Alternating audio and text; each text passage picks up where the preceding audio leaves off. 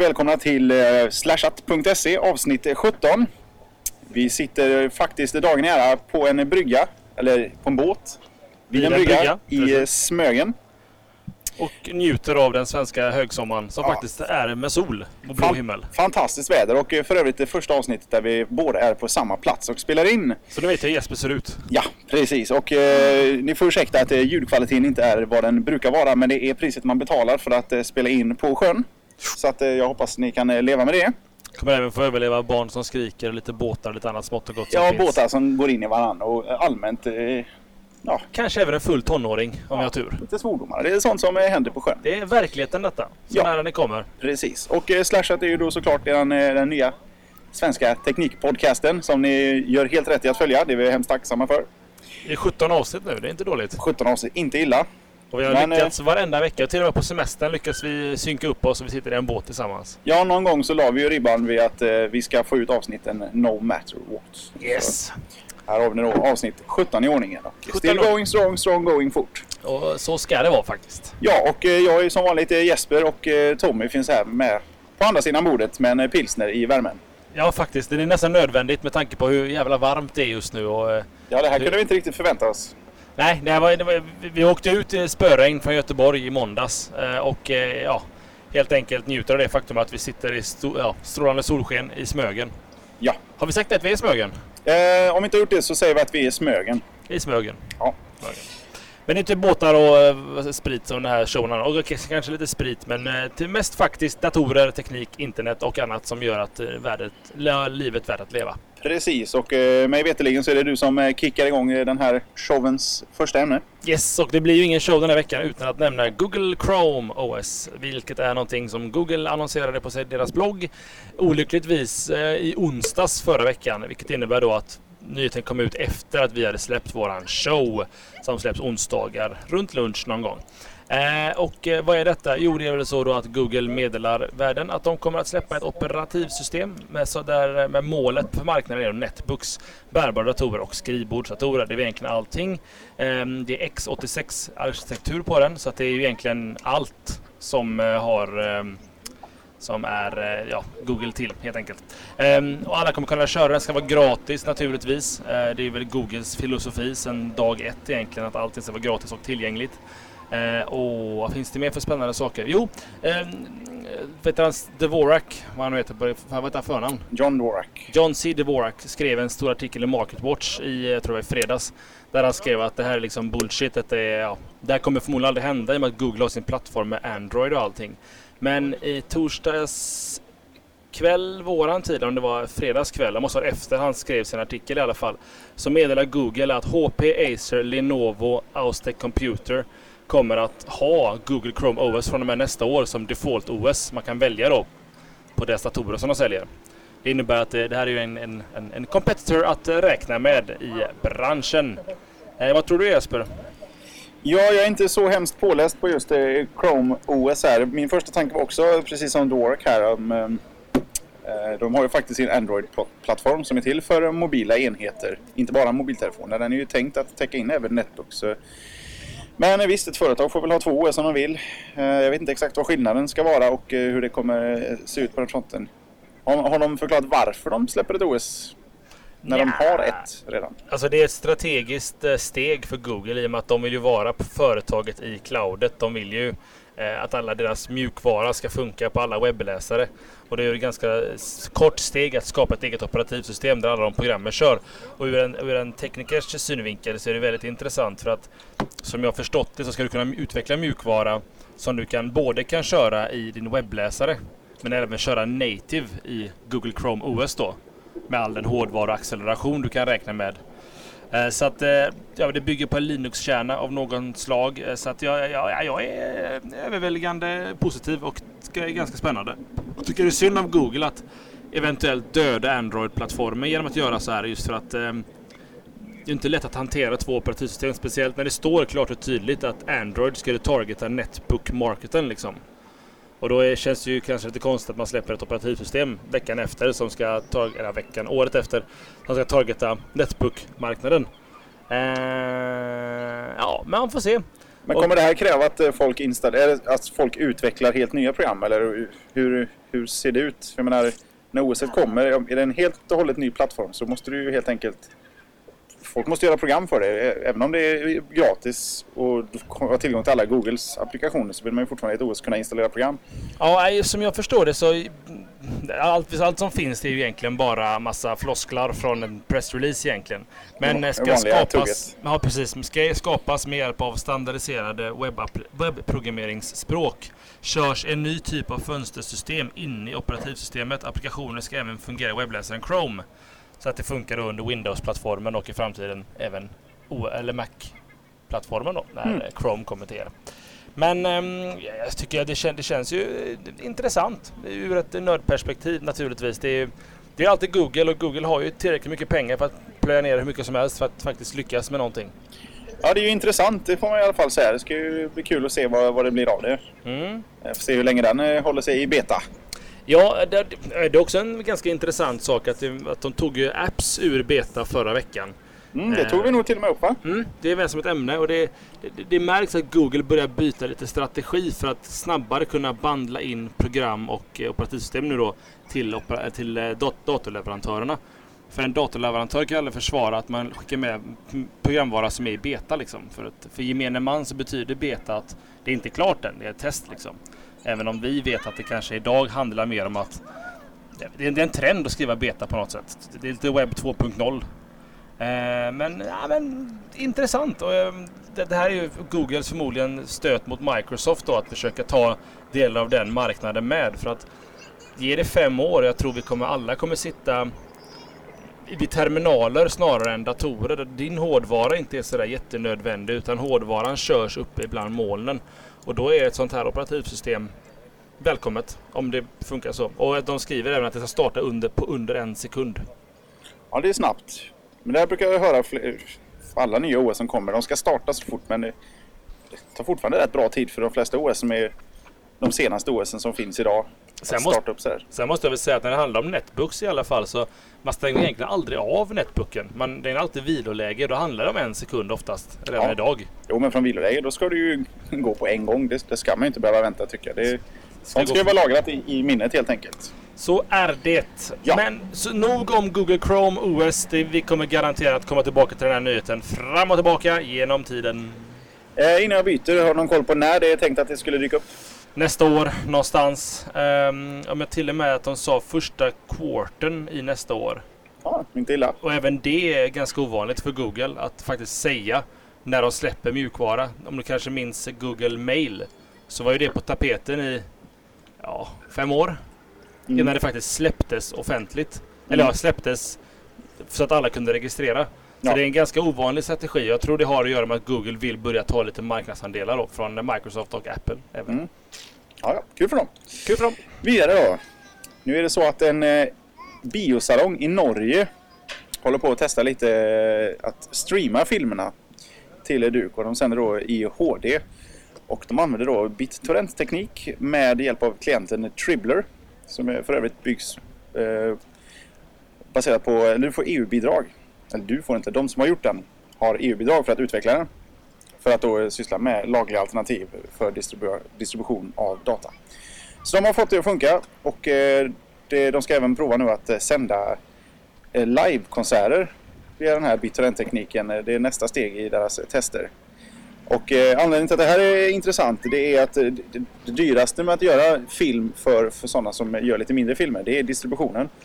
För att distribuera film idag det görs fortfarande fysiskt. Det skickas inte över något nät utan det skickas på hårddiskar som kostar ungefär 20 000 styck och den ska då langas en till varje land eller en till varje biosalong.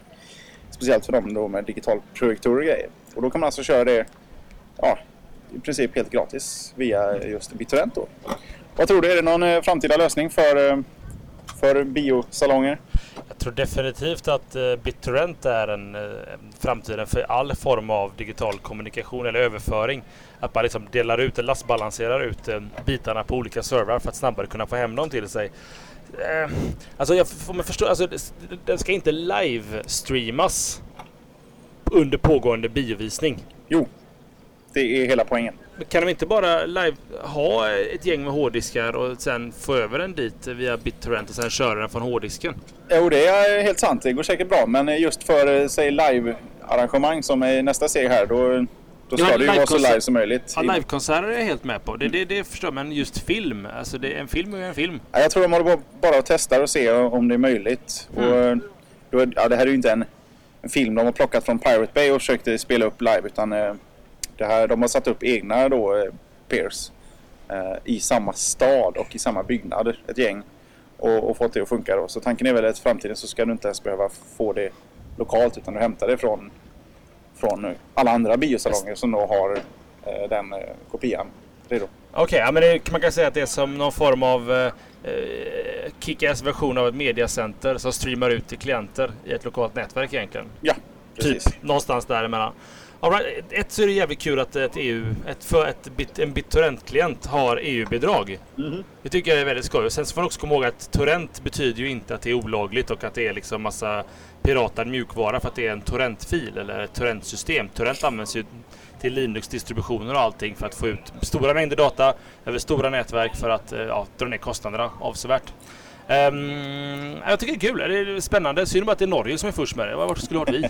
Säger Ja, jag bredvid precis. en norsk båt där. Men eh, Ja, precis. Du vara lite tyst här nu. Uh, nej, sen är det så att torrenttekniken överlag är ju en, en lösning på rätt mycket dataproblem eller data så, s- saker som kan tas om hand i, i framtiden. För jag menar, saker och ting blir ju större. Hårddiskar blir större, filer blir större, allt går upp i kvalitet och sådär. Det är mycket som ska distribueras över nätet och det här är ju någonting som egentligen borde användas till mycket mer än bara den ja, 99% illegala verksamheten som faktiskt torrenttekniken används till. Fast där visar ju på också hur, hur snabba den illegala branschen är. Det kanske inte så mycket bransch, men de användarna. Att de apterar eller tar hand om nya teknologier våldsamt fort. Ja, det är annat än eh, de stora företagen. Ja, men det är som Bram, han, Bram Cohen som skrev BitTorrent-tekniken och sånt där.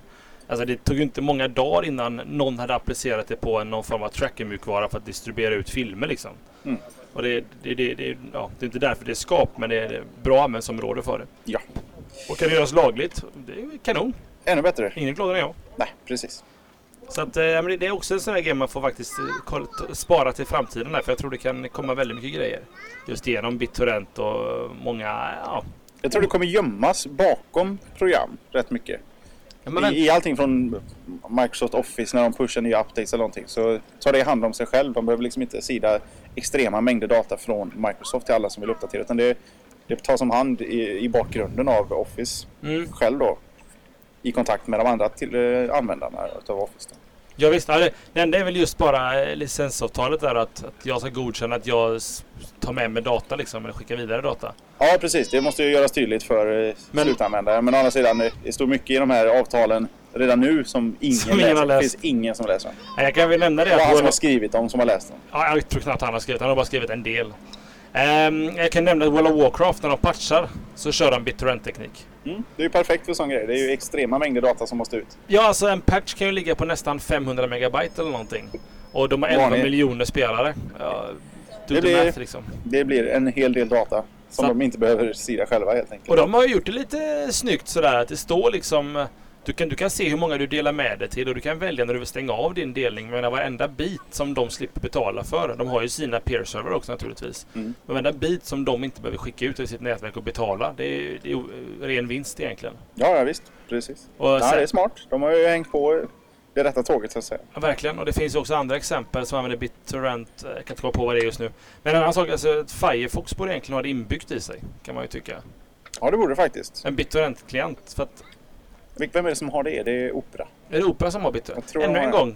Ingen av oss använder Opera, men Opera är alltid först med det nyaste. Eller ofta så kommer de på vad som är det senaste. Ja, så snor någon annan det så blir det stort då. Ja, Det var ett rätt otacksamt eh, jobb där borta. mouse gesture. Det är också Så ännu en gång kommer. Firefox med den här Unite, eh, Ja, deras egen variant och då förstår alla helt plötsligt vad det, är. Det ska vara bra till. För det har de inte lyckats med så bra Nej. själva Opera. Där. Vi- Vi hade med det som en nyhet det där med Opera Unite, men ingen av oss fick det att funka bra och ingen var vi egentligen imponerade eller hittade ett användningsområde egentligen. Jag kan även notera att det var noll lyssnare som, eh, som, eh, som mejlade och förklarade för oss. Så det är inte säkert att de någon annan har förstått det heller så att säga. Nej, jag, jag tror verkligen det handlar om att eh, det finns inte marknad för det än. Jag kan förstå hur de tänker att om jag vill skicka en fil till Jesper eller skicka någonting till Jesper så behöver det egentligen inte gå via en okänd server där du faktiskt kan loggas. Det är bättre att göra det mellan varandra direkt. Ja. Eh, men... Eh, ah, skit i Unite, jag tror inte på det rent generellt. Nej. Ska vi gå vidare till nästa ämne? Låt höra. Vilket är att eh, USA och eh, även eh, Sydkorea har varit utsatta för en eh, ganska massiv Ja, så här medierna skriver som nätattack eller och sådana här grejer. Det är ju en, Aftonbladet-rubriker. ja, det är en DDoS egentligen, vad de har gjort.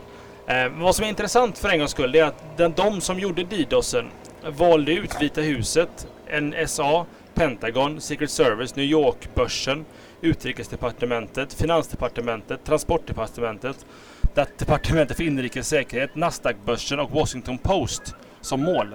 Det är, alltså det, det är verkligen hjärtat av en infrastruktur i USA, egentligen alla de vitala delarna av det samhället. Och det gör attacken lite intressant för att vem var det som gjorde den? Ehm, vad, vad, vad de har kommit fram till då är att en stor mängd av datorerna i drone-nätverket eller botnätverket var placerade i Sydkorea. Men det betyder ju ingenting egentligen. Det betyder bara att sydkoreanska datorer i allmänhet har dålig säkerhet liksom. Ja, det är inte så att sydkoreanerna har gått ihop och Gått ihop, vid ett klock, klockslag så, så kör vi igång allihop. Utan de är helt enkelt övertagna de datorerna. Menar, Precis. de har klickat på en banner för mycket helt enkelt. Eh, helt botnet helt enkelt. Eh, och de uppskattar att det var ungefär 50 000 datorer. Eh, och... ehm, eh, Pingade på bra. De pingade på bra. Jag inte om de pingade. Jag tror de skickade overflow på något sätt. Ehm, och vad, ja, intressant är att det slog egentligen ut stora delar av det, av, av det, av det segmentet då amerikanska. Hur skulle det funka? Och är det USA som har nog en ganska förhållandevis vettig IT-struktur? Som de borde ju faktiskt kunna försvara sig mot detta.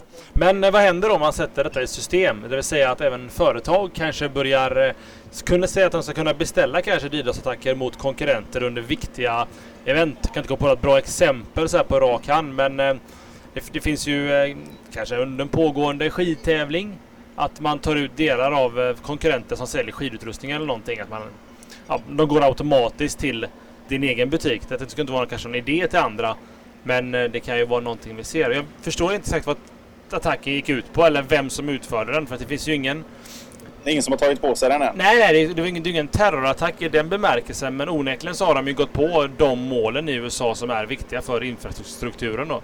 Men det, det drabbar inte så mycket privatpersoner va? utan det är väl bara systemadministratörer som får, får det extra kämpigt på de här platserna. Va? Ja, alltså en DDoS betyder ju egentligen bara att du, ehm, du blockerar all trafik till den maskinen med din egen trafik. Mm. Så de 50 000 eh, maskinerna står liksom bara och gör samma request. Mm. Och det gör att ingen annan som faktiskt eventuellt kanske behöver gå in på eh, någon av deras servicer på internet, de Mm. kommer ju inte åt den.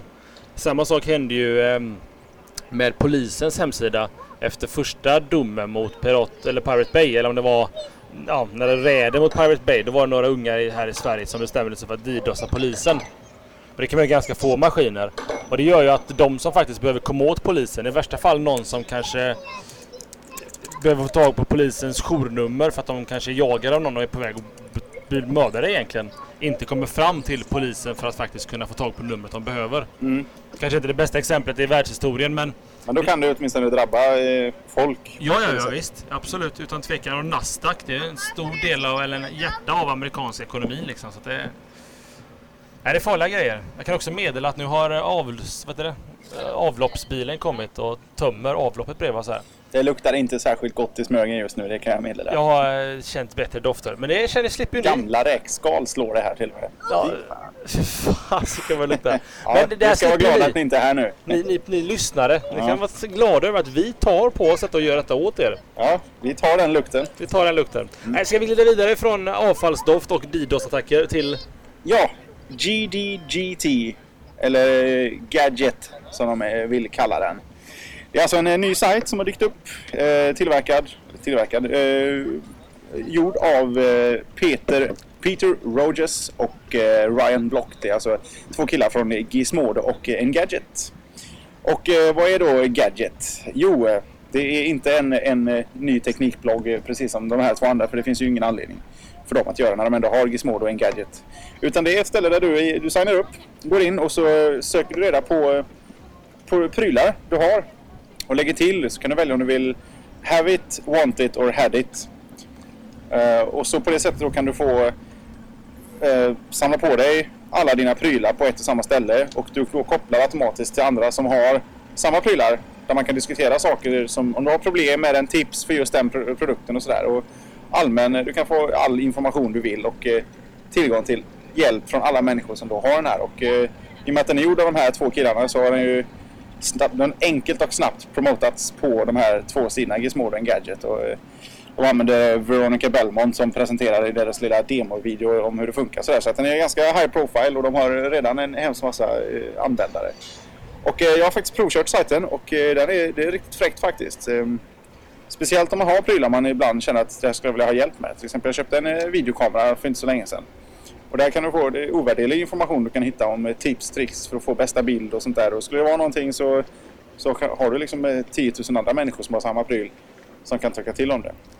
Förbannat jävla smart och sen så inser man ju också direkt marknadsföringspotentialen liksom. Ja, speciellt när man har sån... för de eh, vet ju liksom. Här är 10 000 pers som har den videokameran och vi gör en, eh, en, en, en tripod för den videokameran liksom eller någonting. Ja. Det är ju så target audience så det nästan är galet. Ja, för annars om du köper en pryl och du får problem med den, då är du tvungen att googla och hitta något forum med entusiaster för just den prylen. För postar du på dina vanliga forum du hänger på så kanske det inte är säkert att det finns någon där som har samma pryl eller bara någon enstaka person som inte har tillräckligt med kunskap. Här spelar det ingen roll vilken pryl du har, du kommer alltid ha andra användare och experter på just den prylen. Det kommer alltid finnas folk där som är bättre på den prylen du har än vad du själv är. Som kan hjälpa till. Och eh, det här nya social networking så är ju folk väldigt, väldigt eh, glada i att hjälpa till så gott det går. Folk gillar helt enkelt att prata.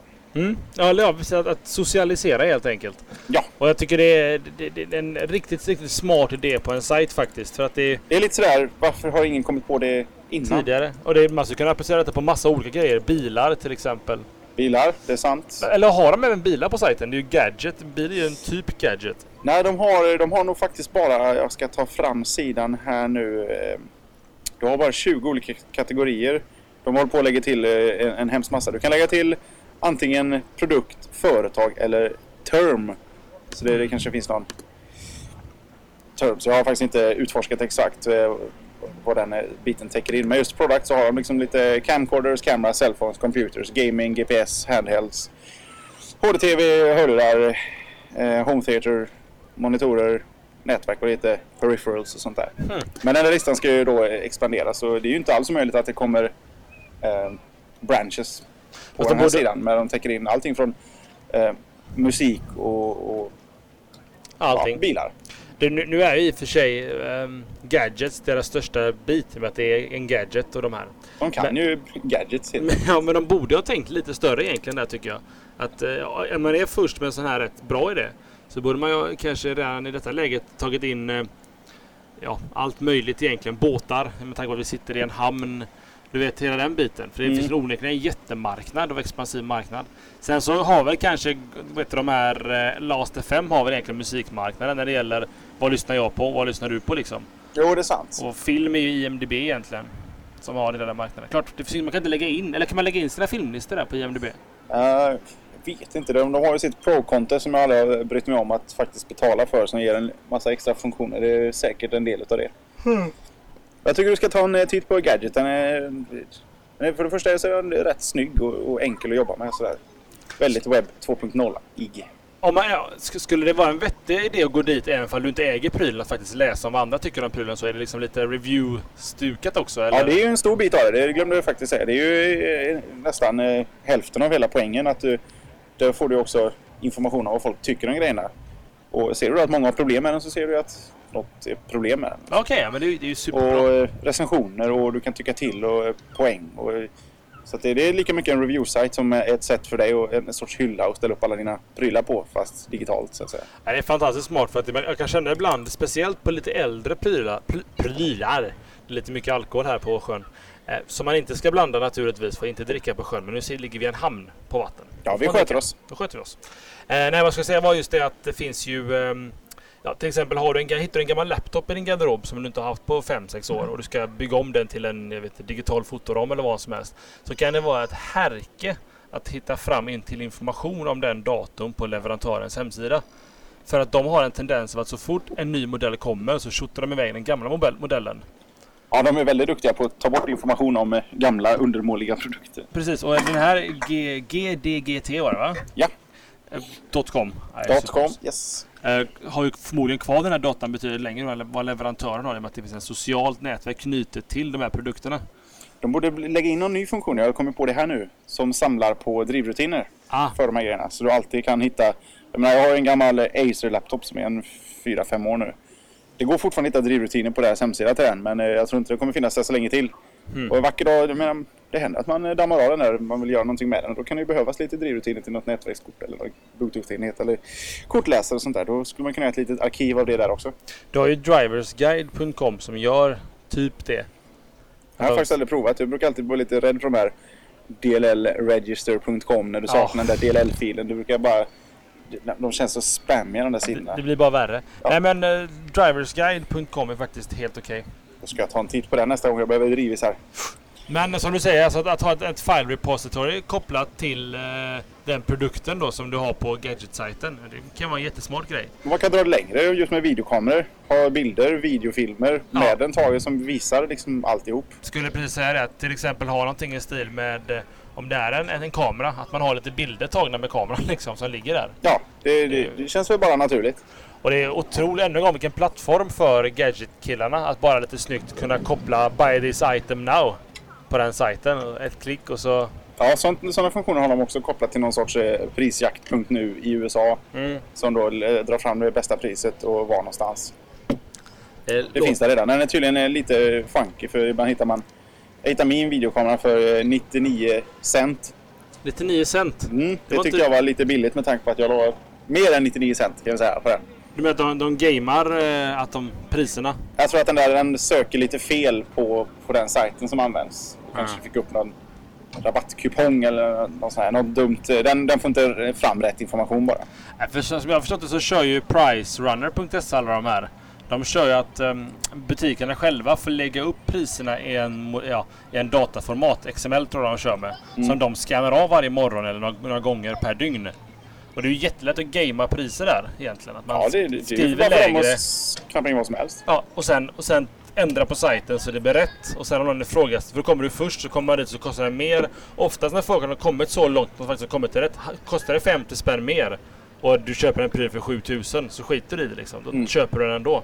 Men det var väl ändå värt det för att ligga längst upp på billigast-listan så att säga. Precis, precis. Ja, det är Ja. lätt gameat och jag menar visst idag köper du en pryl som är fel prissatt eh, så får du ju faktiskt enligt lag behålla den om, eh, om priset fortfarande anses rimligt. Mm. Men jag kan aldrig tänka mig att Price Runner eller Prisjakt har några som helst. Du kan aldrig som kund på något sätt eh, claima det priset som de har visat utan förrän du har kommit till originalsajten då. Ja, nej, så är det nog. Så är det nog.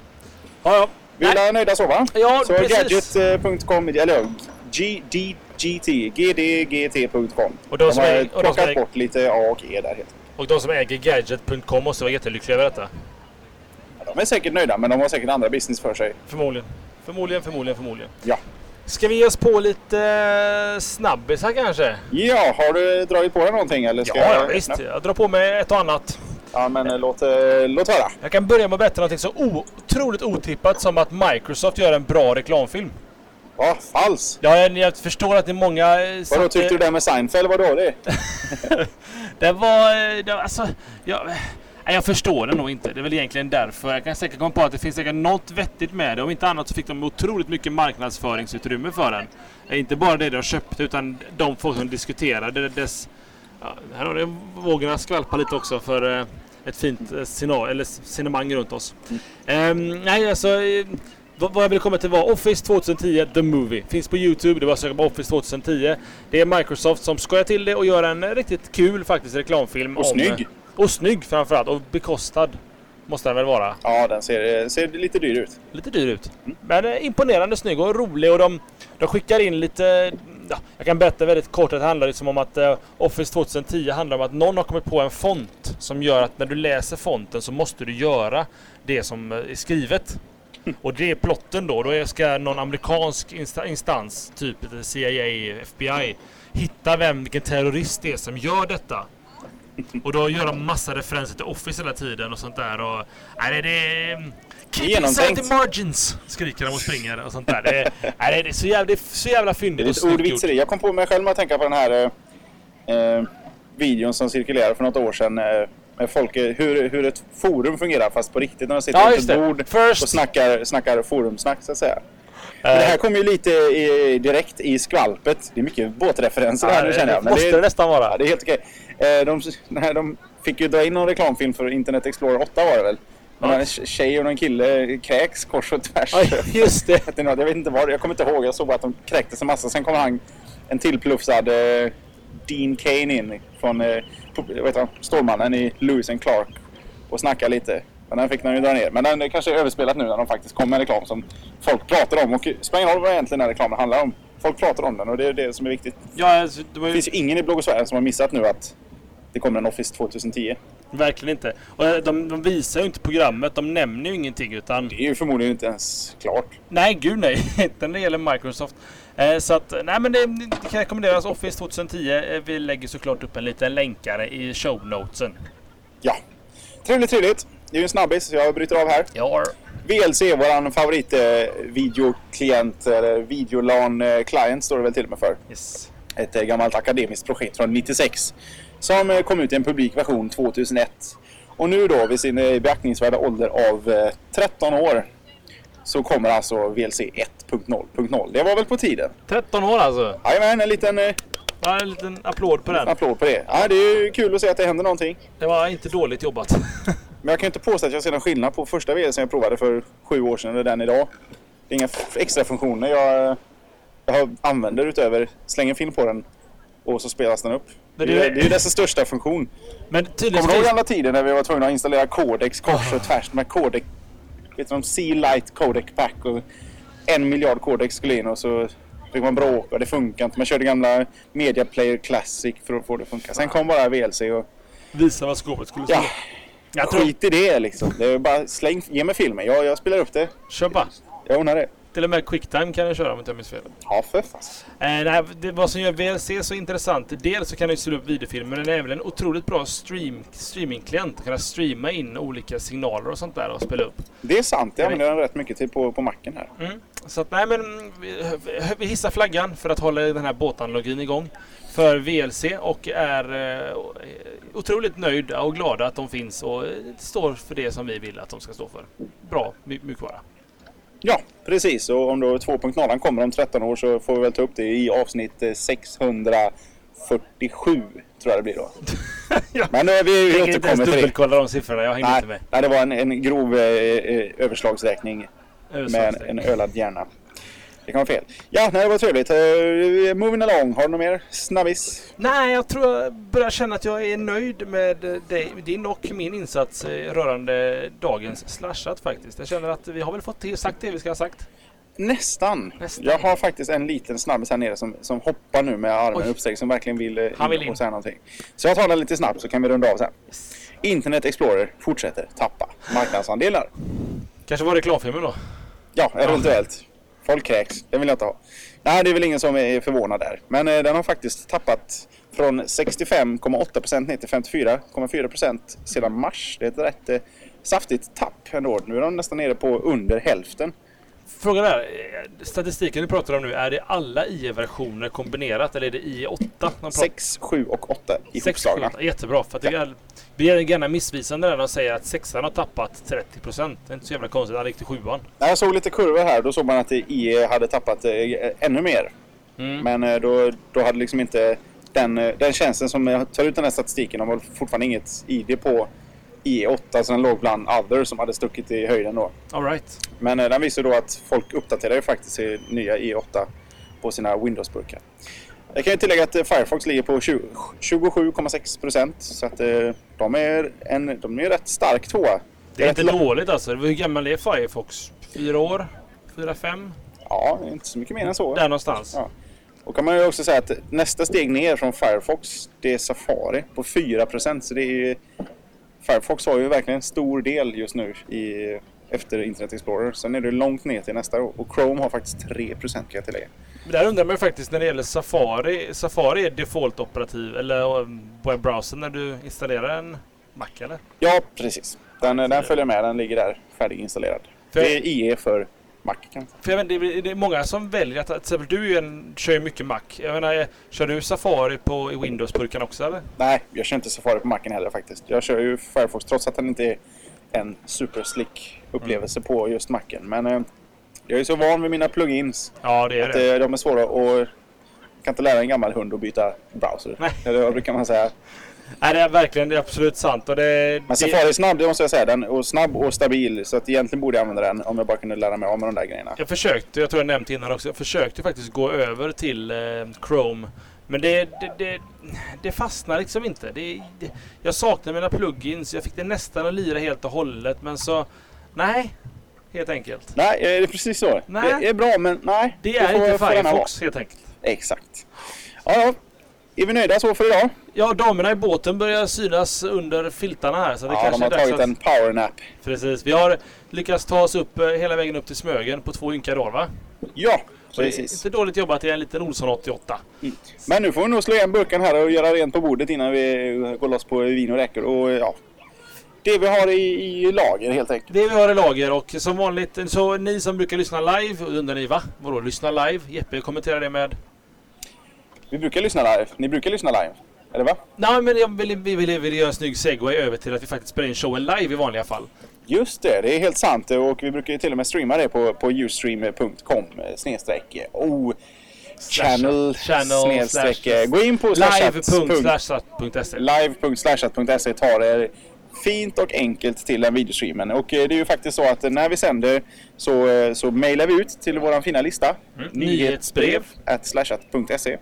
Och eh, det är dit ni slänger ett mail om ni vill ha de här heads up eh, när vi spelar in nästa gång. Det brukar komma samma dag under dagen Mm. eh, vilken tid vi spelar in. Och då sänds det där fint med ljud och bild. Så kan ni ta Faktiskt en bild titt. också. Till och med bild på våra fula nunnor. Nu, precis, och det, det, nå- någonting som gör det lite roligt med det är ju faktiskt att många interagerar med oss under pågående show. Att de twittrar till oss saker som vi säger. Ibland säger vi fel och då är folk som bara rättar oss och grejer. Ja, det är ju, det är ju som en sån här spellcheck eh, live liksom. Kan man faktiskt rätta sig innan programmet tar över eller är slut. Man kan man kan göra en snygg post-op, det vill säga att man fixar det i en post Ja, i efterhand. det är alldeles sant. Så att där har ni lite olika och som vanligt är det slashat.se som är våran hemsida. Vi finns även på twitter.com slashat eller twitter.com tommynu och twitter.com airbase. Precis så, där har du fått med allt. Jag tror det. Och vill ni säga någonting? Vill ni, vill ni ja, göra något så mejla till slashat slashat.se eller använd vårt forum eller kommentarer eller alla, alla andra angenäma vägar att tala till oss. Ni har för många sätt att höra av er till oss på. Ja, ni kommer inte för att undan. inte Nej. höra av er. Visst är det så. Jag är Tommy och jag sitter på en båt och jag är grymt nöjd med livet. Och jag heter Jesper, är precis lika nöjd. Så eh, vi hörs eh, om en eh, vecka. Adjöken!